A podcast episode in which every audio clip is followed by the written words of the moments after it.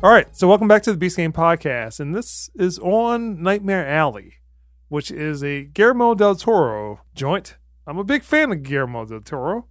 Movie is based off a novel and also a movie maybe from the 40s, 50s. This one is written and directed by Guillermo del Toro and also by Kim Morgan, based on a novel by William Lindsay Gresham. This movie stars Bradley Cooper, Cate Blanchett, and Toni Collette.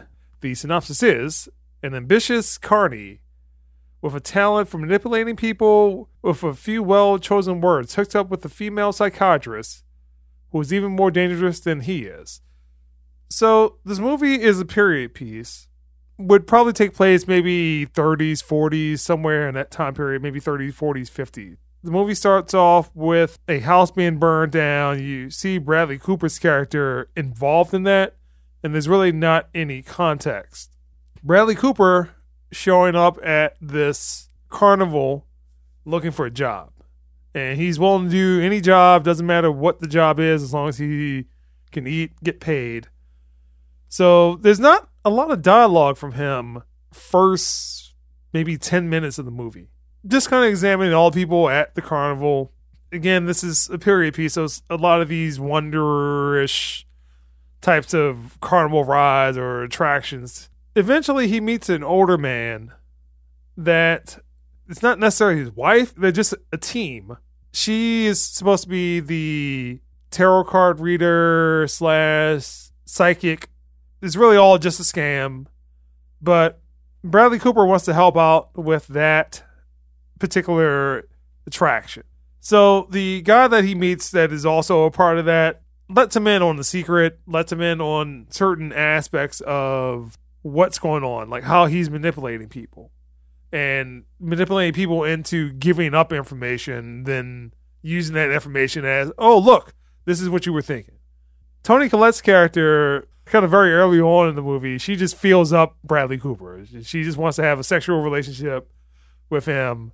So then there's another character there that it's played by Rooney Mara. Bradley Cooper is really fond of. So he's kind of making his way around some of the ladies in the carnival.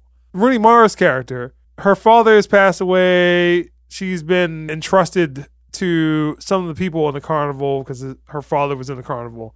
So people are looking out for her. And then they see Bradley Cooper, Stanton, Carlisle come through and just like, well, hey, he's a fast talker. He's trying to manipulate people. You shouldn't leave with him. So they wind up forming a relationship and then wanting to leave the carnival. Bradley Cooper takes along with him the Book of Secrets to show how to take advantage of people. So he goes to it's either Chicago or New York, take this act on the road. A lot better than what they were doing at the carnival. So he gets to a point where he's making a lot of money he and Rooney Mara are, married at this point, and everything's okay. But Bradley Cooper just wants to take it one step further. He wants to do it one step bigger, what it should. And Rooney Mara wants to just keep it small, just keep moving from city to city, doing all this.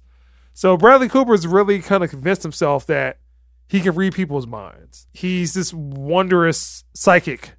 At this one particular dinner, Cate Blanchett's character, who is a psychiatrist, walks up to Bradley Cooper while he's doing a performance and starts just kind of rattling off some things, which Bradley Cooper starts picking up on it. She knows what might be going on with all this. But then he plays it off as tell what's in your purse, and she has a gun in her purse. How would you have known that? And it impresses the crowd. And she says that she has a patient she wants Bradley Cooper to see.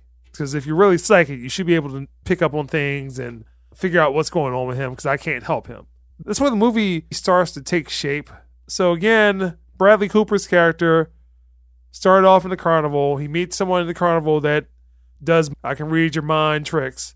He is warned from that point because Bradley Cooper asked him like, "Hey, well, if you could do all this stuff, why don't you try to make it big somewhere else instead of doing this in the carnival?" And he was like, "Well, because I actually believed I could do this and I was ruining people's lives. based off of that, it parallels what happens to Bradley Cooper's character. That again, Bradley Cooper just taking the con one step too far. Instead of just saying like, "Hey, you got me," he just continues on to a point. People are really depending on him. Figure things out. Maybe someone might have passed away. What was this person thinking? Are they in the room with us? Type thing. Bradley Cooper's really got these people convinced that he can do all the stuff that he's saying. And then again, he's ruining people's lives in the process. He's ruined his own life in this process because eventually Rooney Mara has to leave him because he's just sociopathic. He can't stop. That comes to a head at some point. But aside from that, I would say the acting is okay. It's a little bland. As far as Guillermo del Toro goes, he has done a lot of movies I like. So Shape of Water is a wonderful, wonderful movie. Pacific Rim, great movie. Pan's Labyrinth, great movie. Hellboy, one, good movie. Blade 2, great movie. Crimson Peak, yeah. But he has done some good stuff. And I would put this movie kind of down there with Crimson Peak.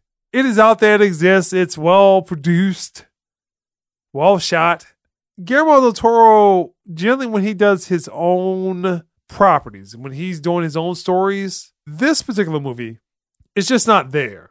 There is just a, a lot of emptiness in this movie because the movie is also extremely long. The movie is about two and a half hours. And a lot of that, again, maybe the first half an hour, you're trying to figure out what's going on. And then when you figure out what's going on, you're still at the carnival. And then you have that part where, again, Bradley Cooper breaks off from the carnival and tries to take the act on the road, passing himself off as a true psychic, convincing other people, uh, but destroying other people's lives in the process again, that's really the arc of the movie, but the movie just ends weirdly. You can kind of see it coming at a certain point. I think Toni Collette's character is probably the best person in this. So I would probably say Toni Collette and also Rooney Mara was okay. And Willem Dafoe, very good actor. He's in this movie. But other than that, there's really not much going on with this movie and I think some of it's just the constraints of the book. And then the prior film, I had looked at some stuff on YouTube done in the Guillermo del Toro style. I mean, for a score, I'd give this probably maybe like a 5.5. Crimson Peak or Shape of Water, Shape of Water all day long. Pacific Rim or Blade 2. That's a tough one right there for me. Other things he has done are much stronger movies anything he might do in the future will be stronger than this one. I think all I can describe it as like Pan's Labyrinth, great movie, but this one barely okay, very bland. I think that's the biggest thing I can say about it. And there's like a whole bunch of Oscar buzz around this saying that Guillermo del Toro should win Best Picture or something like that, and it's not worth it. A well shot movie is a is just a lesser movie than things that he has done in the past. That's really all I have to say. And that's the Beast Game Podcast.